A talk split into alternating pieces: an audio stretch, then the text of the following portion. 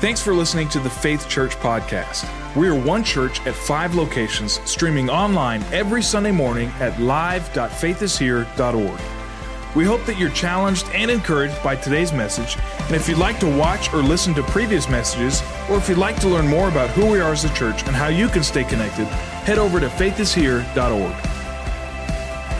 Good morning, Faith. Welcome today. Good to have everybody here. Take your Bibles out and turn to John chapter 19. John chapter 19. Looks like some of you are still looking for that lost hour of sleep and uh, hope you will engage this morning with us. This is a, this is a great time to be at Faith uh, Church today because we got some exciting things coming up. Rally nights tonight, and uh, we're going to do some leadership development, leadership training. So if you're one of our uh, faith team members here, we want you to come. And if you want to get involved somewhere in ministry, come as well. And maybe tonight the Lord will just kind of lead you where you can serve and where you can get plugged in at. Also, Iron Sharpens Iron Saturday. That's always an incredible time. We have some of the best speakers coming in for our men to challenge them. Uh, Jeff Kemp, well, you saw him earlier. He'll be one of our speakers. He'll be here with us next Sunday morning as well. So you will not want to miss that an incredible speaker. Um, have you ever uh, stopped to think about the people in your life? Who, who's in your life? Who do we surround ourselves with? And who am I committed to? And who is committed to me? There's, there's an old saying, like attracts like. And you can just see it so clearly, and it happens in all that we do. Uh, depressed people seem to find each other and they all get together and they're all depressed and they just it's just it's just when you get with them it's like you want to go out and commit suicide it's really bad and uh, they, they gravitate they, they follow each other negative people they all want to gripe and complain and grumble but they'll find somebody else with the same kind of attitude it's a griper grumbler complainer and they just seem to kind of pull together and you find them all kind of uh, birds of a feather flock together kind of thing and hurtful people people that have been hurt they look for other people who've been hurt. And when hurt people have been hurt bad, they tend to hurt others and just kind of follow. But on the other hand, positive, exciting people love to be together because we lift each other up, we encourage each other, we love to be around positive, friendly, happy, excited people. Prayer warriors understand the unity factor in spiritual warfare. And prayer warriors, people who love to pray, love to seek God God, somehow find each other, they intercede together and pray together. And so, my question is you know a lot about who you are by the friends you keep. Look around, see who your best buddies are, who your closest friends are, and that will tell you a lot about yourself and what you're like and who's committed to you, who are you committed to, who are you doing life with. Now, when we come to this perspective of the cross today, we're going to come to five people who are right there at the foot of the cross. These are the ones who are committed to the Lord Jesus Christ. They're not going to leave aside, they're going to be there no matter what happens, what jeopardy it might bring upon their own lives. Last week, we looked at the centurion.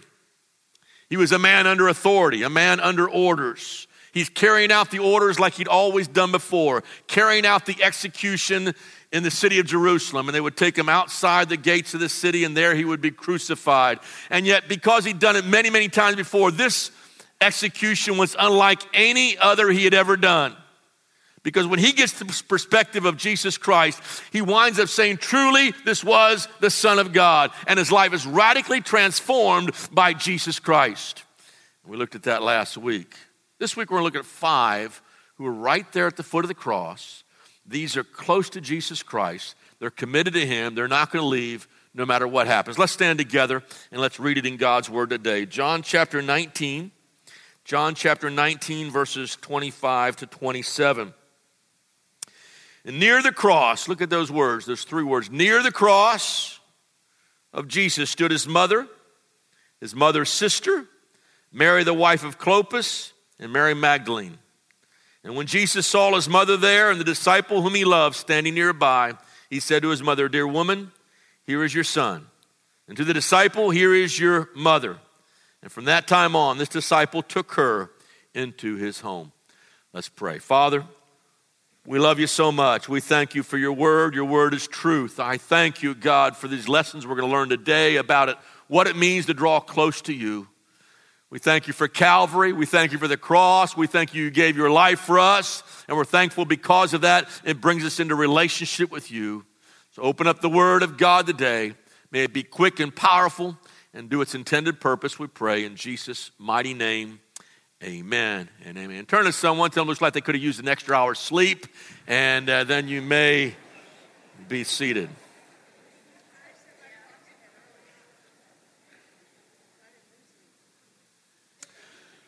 Last week, I took, went into, uh, gave you a lot of detail on what death by crucifixion meant and how what an agony agonizing death it was and how it was carried out. And we looked at the scourging and what takes place when someone is scourged. And we looked at the nails and we looked at the physical ramifications of crucifixion and how suffocation kicks in and eventually the, the person on the cross dies. It killed every victim that was ever hung on the cross but one of the things that, that we also see happening around Calvary, and you see it in, in all the Gospels, where you see the jeering and the mocking going on. And remember, we said last week that the cross was actually at ground level. It was right on one of the major thoroughfares, one of the major roads. And so anybody going by could pass uh, insults. They could make fun of him. And, and you even see some of the jeers recorded. They said, Surely, if you're the Son of God, come off that cross. And they would laugh and have a big time of it. And they mocked him as he's bleeding to death and dying there in pain and agony. And they said, You call yourself the King of the Jews. What kind of king dies like that? And on and on it went and the taunts came. But there are five there who were, the Bible says, were near the cross. They would not leave his side. They were right there the entire time by the cross. He names four ladies and one man. The, the, the, first lady we see is Mary Magdalene, Mary of Magdala. Magdalene wasn't her last name, it's the area she came from. She came from the region of Magdala, and her name was Mary. And so the Bible says in Luke chapter 8 that out of her had been cast seven demons. You can imagine a lady who's demon possessed, the suicidal thoughts that ran through her heart, the, the, the, the, changes in mood, the depression she faced because of the demon possession, the torment. She was in constant morning, noon, and night. There was no peace. There's erratic behavior going on, continual bondage. And yet, I will tell you, demons have to flee at a greater power, the power of the Lord Jesus Christ. And Jesus Christ encounters her, and the Bible says, out of her, he casts seven demons under the authority of Jesus Christ. I want to tell you, that woman is going to be right there by the cross. It doesn't matter what anyone would say to her, how they would look at her, how they would treat her, because she had been delivered and set free by the bondage of Satan himself. She's not leaving that cross. The person who's been forgiven much loves much. God set us free and redeemed us and given us everlasting life. Some of you in here were alcoholics. Some of you were drug addicts. Some of you were involved in sexual addictions. We're lost in sin, and Jesus comes in and sets us free. How can we leave the cross? She's right there. Another lady that is there is another Mary. Her name is, she's the wife of Clopas. Uh, Matthew and, and Mark add that she was the mother of James and Joseph, and not much is told about this Mary, but she is there as well, a follower of the Lord Jesus Christ. Sometimes it's hard to keep all the Marys straight. You got Mary of Magdala, you've got Mary, the wife of Clopas, you've got Mary, the mother of Jesus. One Mary who is not here was Mary of Bethany. Uh, Mary of Bethany happened to be the sister of Martha and the sister of Lazarus, and she is not listed among these five here, although she may have been somewhere in the crowd. And so Mary must have been a great common name because there's a lot of Marys running around. And sometimes we get them confused. And then there was Mary's sister, the Bible says was there. Her name was Salome. And we learn that also in Matthew and Mark's gospel. She is the wife of Zebedee and they are the parents of James and John. So, James and John, sons of Zebedee, was married to Salome. They all grew up together in the region of Galilee. And so, if, if uh, Salome is the sister of Mary, it would make James and uh, John the half cousins of the Lord Jesus Christ, who was also born of Mary. And so they probably grew up together, knew each other very well. And yet, on one occasion, when he meets his childhood friend by the sea fishing, and he says, Go out and throw your net out again. This time he pulls the net and sees a great harvest of fish. From that moment on, John became a follower of the Jesus Christ and followed him for the next three and a half years.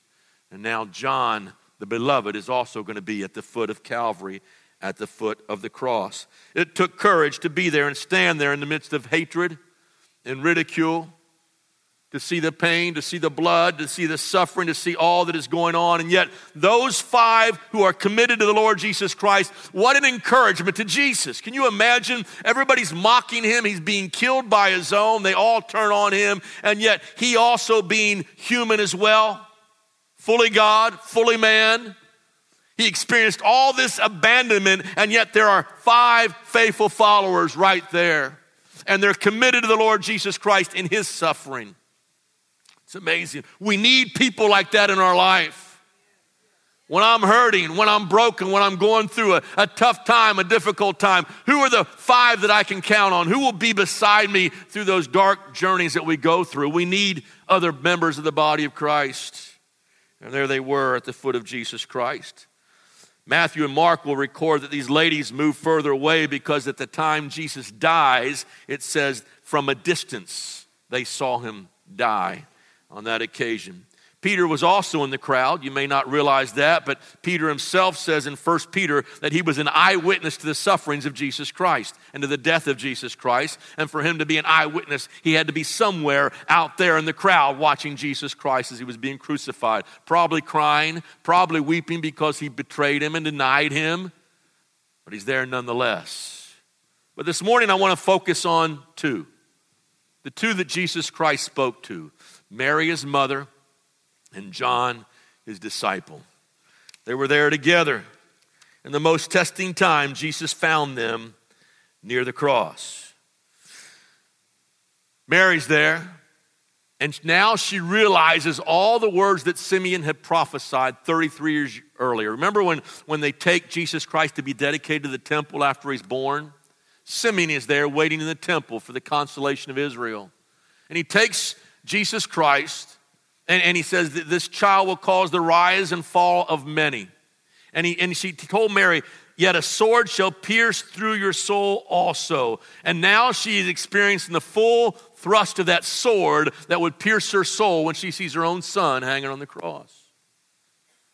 I, have I've never had to lose a child, but I can imagine it's got to be the most painful thing a mother can go through is to lose a son or a daughter. And so here she is at the foot of the cross. His disciples may have deserted him, his friends may have forsaken him. The nation may have despised and turned on him, but mom will never leave her son. She is right there by Calvary, right there by the cross. Even though crucifixion is graphic, painful, it is unfair, it is difficult, it is lonely, she remains right by the cross. And I can imagine all the thoughts that are flooding Uh, his mother's mind as she looks upon his body hanging there. Can't even recognize him. There's so much blood over his body. And yet all these thoughts are going through her head. There's about four times in the Word of God it said Mary pondered these things in her heart.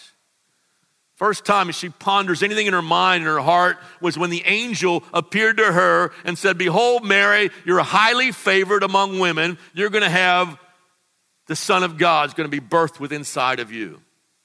I don't think she felt she was highly favored initially because she's not married. But as she began to think about it, the Bible says she pondered those things in her heart and she realized, I am going to give birth to, to the Son of God. His name will be called Jesus because he will save his people from their sins. And she makes the, and, and she makes the journey pregnant. She goes from Nazareth down to Bethlehem and she gets there and finds an unsanitary condition where she will go, where she will go through the pain of childbirth. And the Bible says the shepherds came and they bowed down and began to worship Jesus Christ. And again, the Bible says, and she pondered these things in her heart of what manner of child this would be. She's always thinking, always pondering. And she comes and finds Jesus at age 12, and he's in the temple, and he's confounding all the teachers and the theologians, and, and they've lost him for a while. And they said, Jesus, where have you been? We've been looking all over for you. And she said, he says, I must be about my father's business. And again, the Bible says, and she pondered this in her heart. And so there's this realization that's coming upon Mary of who she is raising right now in her own home. She has in her house the Son of Almighty God. She's raising him up, and he's going to be the Savior. And she's thinking about all this. And now she sees him hanging on a cross. At age 30, word comes to Jesus Christ that now his cousin John had been preaching in the desert, baptizing in the Jordan.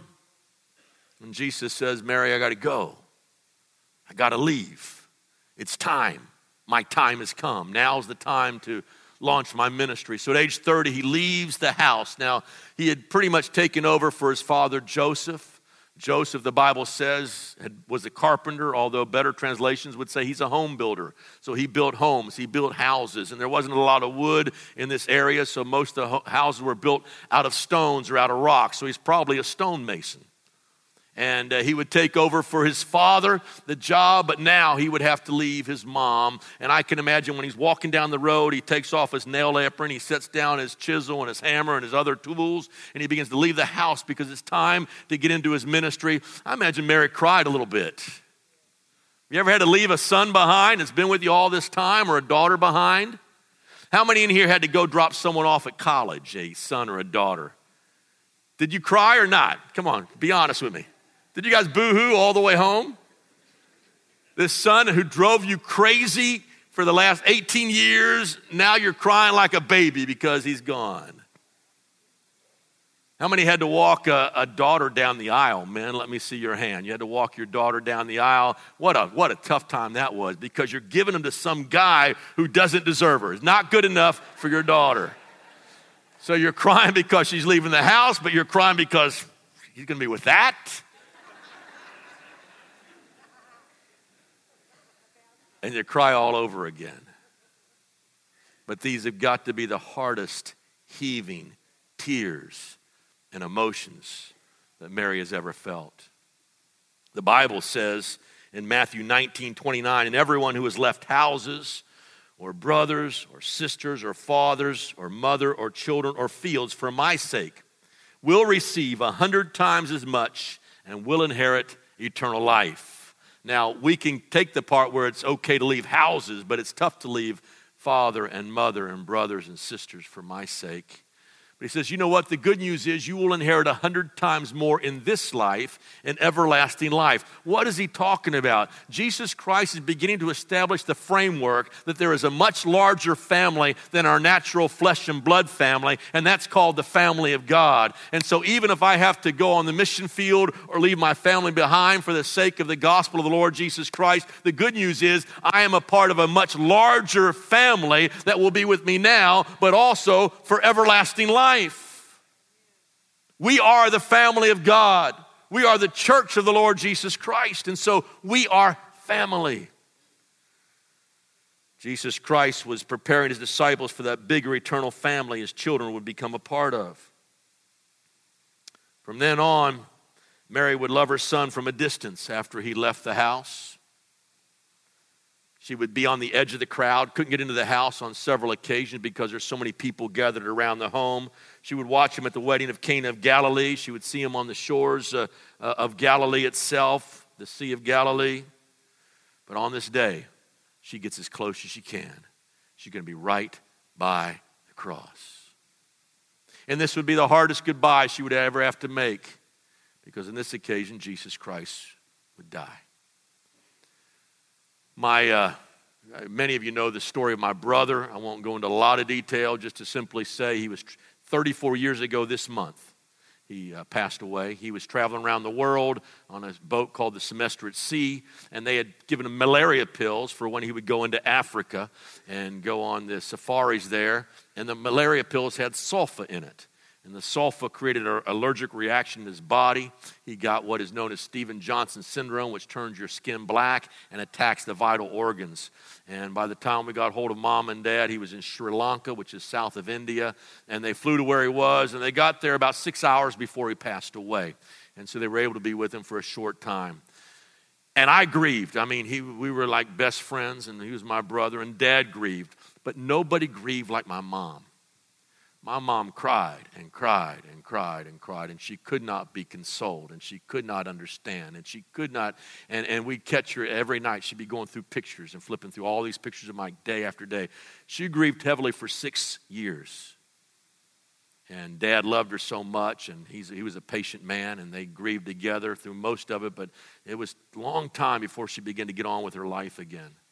Grieving, the, the pain, the, the depth, the hurt, the sorrow. And Mary is feeling every one of these emotions as she stands there right at the foot of the cross. And now Jesus speaks these words and says, Woman, behold your son. Now, I don't think she's talking about himself right here. She's talking about someone else, John, who's standing right by her. And he said, Woman, behold your son. Now you have a new son, and his name is John. And I think when he says that, John puts his arms around her and draws her a little bit closer and holds him near to himself because he's going to take that responsibility for himself. The Bible, it's interesting to note, the Bible records, get this, Mary has four other sons after Jesus Christ is born, and it names them by name. You ever wonder why one of the other boys didn't step up and take care of their mother? Why Jesus puts him in the care of John and not one of his half brothers? It's because the Bible says that at this point, his brothers did not believe on him.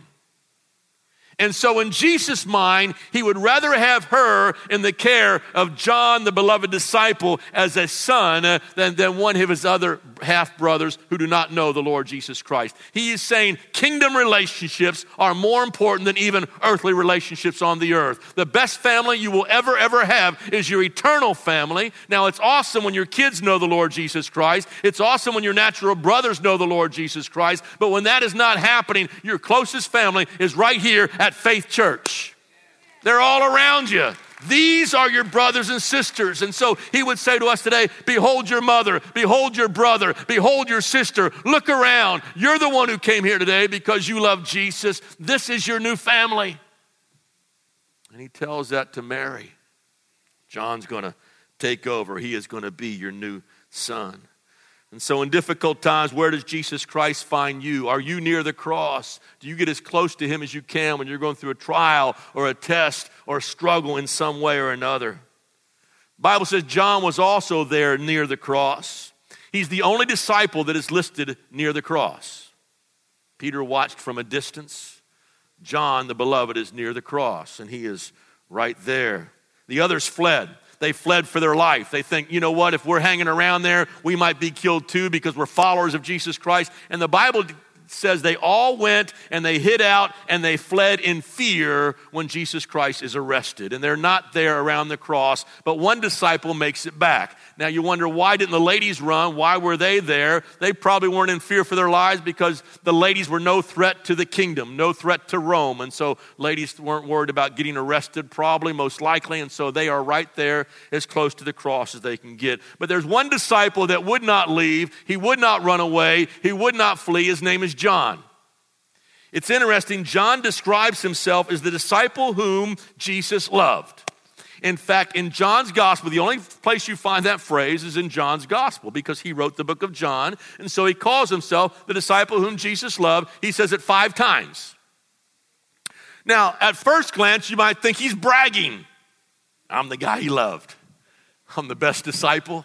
He loved me more than anybody else and I'm amazing. Look at me. No, I, I, don't, I don't get that from John. You don't get it from his writings because in John 13, 1, he says, He loved his own which were in the world, he loved them to the end. In other words, every one of us who is a follower of the Lord Jesus Christ could call ourselves the disciple whom Jesus loved. Isn't that awesome? We're that guy. We're that girl. We're, we're the one he loves. We're the one he cares about. Like the father who tells his son, You know what, son, you're my favorite son in the whole world.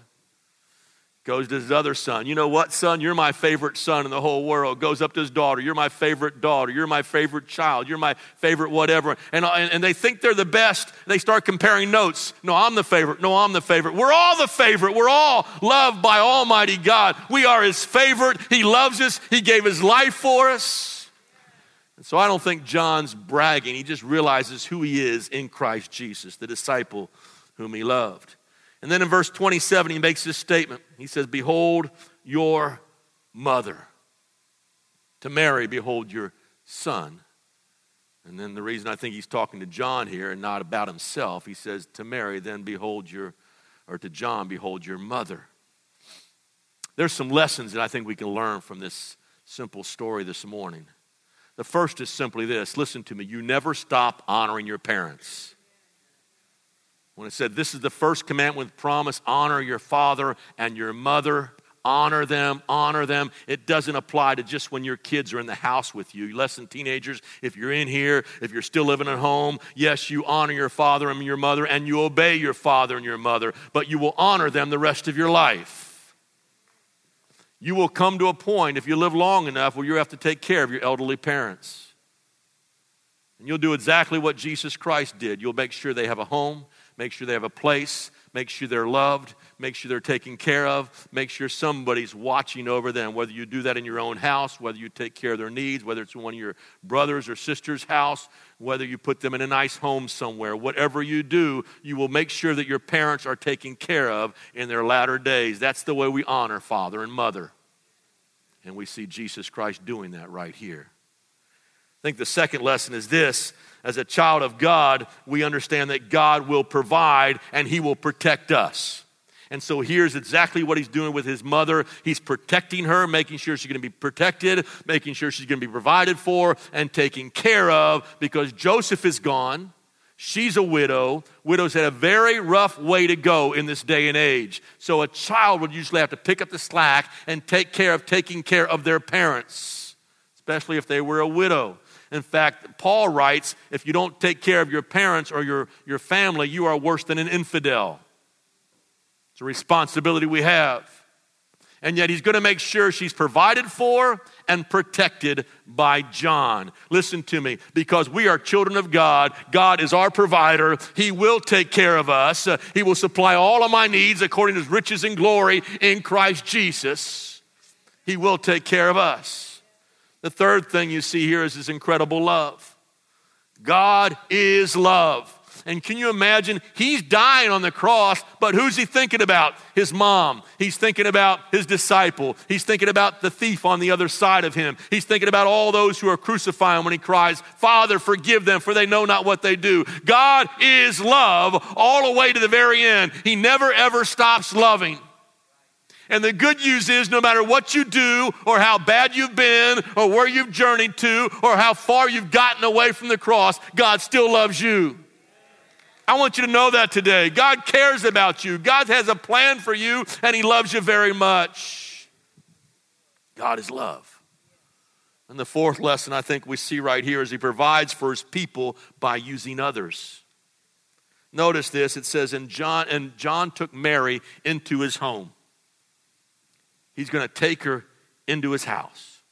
Utility bill goes up. I don't know what they have utility bills or not. Uh, probably not. Food bill is going to go up. Another bed's going to be taken up. Inconvenience. All these things are going on. And yet he takes her into his home.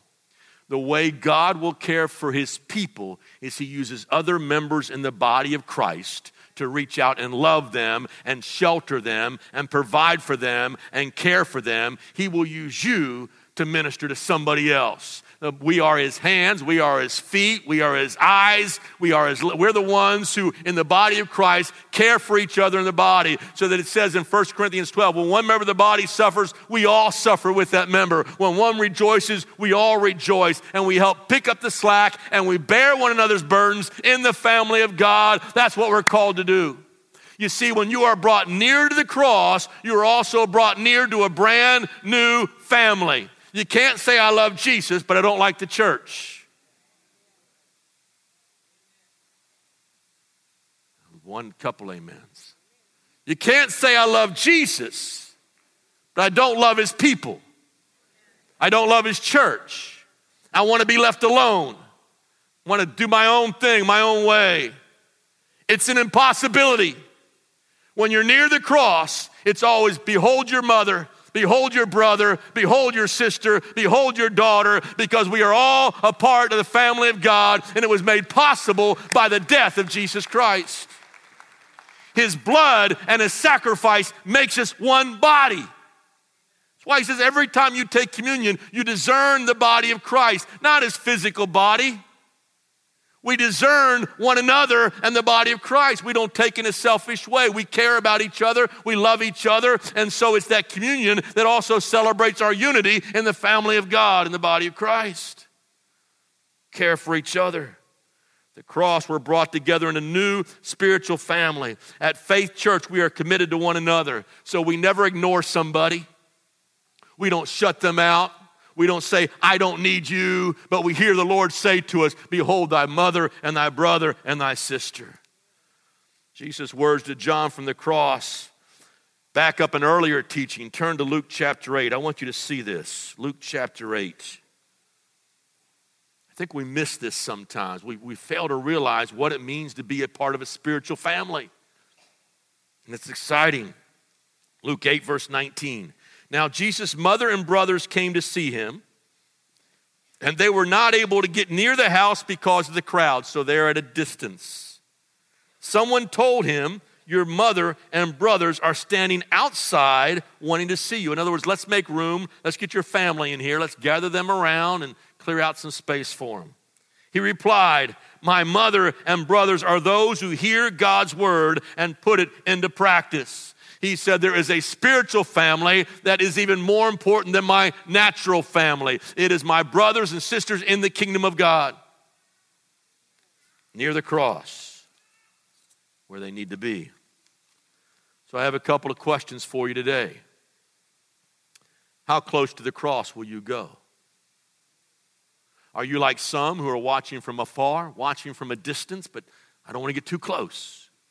If I get too close, I'll be identified with Jesus. They'll know I'm a Christ follower.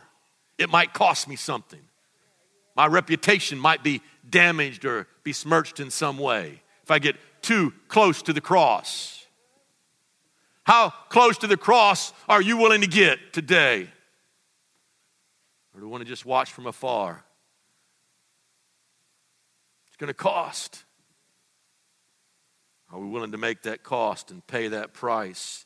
Do we flow with the crowd? Do we go with whatever crowd we're with? One day uh, I'm in church and I'm with this crowd today and I'm looking real spiritual, but I'm going to party it up this weekend and I don't care what anybody thinks. I'm going to sleep around and do my drugs and do the pornography and do what I want to do watch from afar. I'll come on Sunday. I'll identify with the church to a little extent. Uh, I'll observe from a distance. We're willing to embrace the cross. How close are you going to get? And then my second question is this Who in your family are you committed to? I'm not talking about your natural family.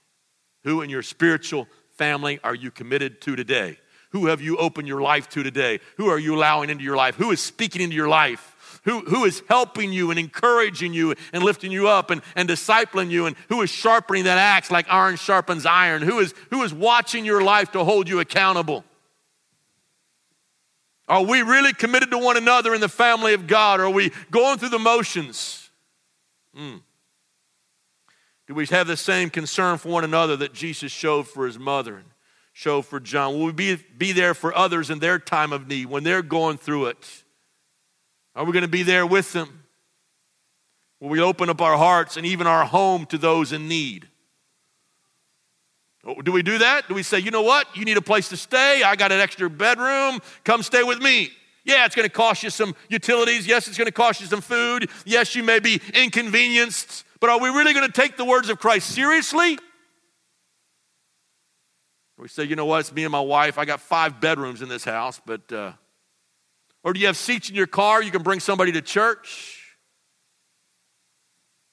Who are we committing to in the family of God? Who is committing to us? Who is speaking into your life right now?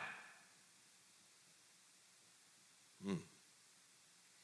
That's what family is all about. When we encounter Christ and his cross, not only do we see him in a new perspective, but we have a new perspective on everybody else around us because I am added to a family. Hmm. Last time we see Mary is in an upper room.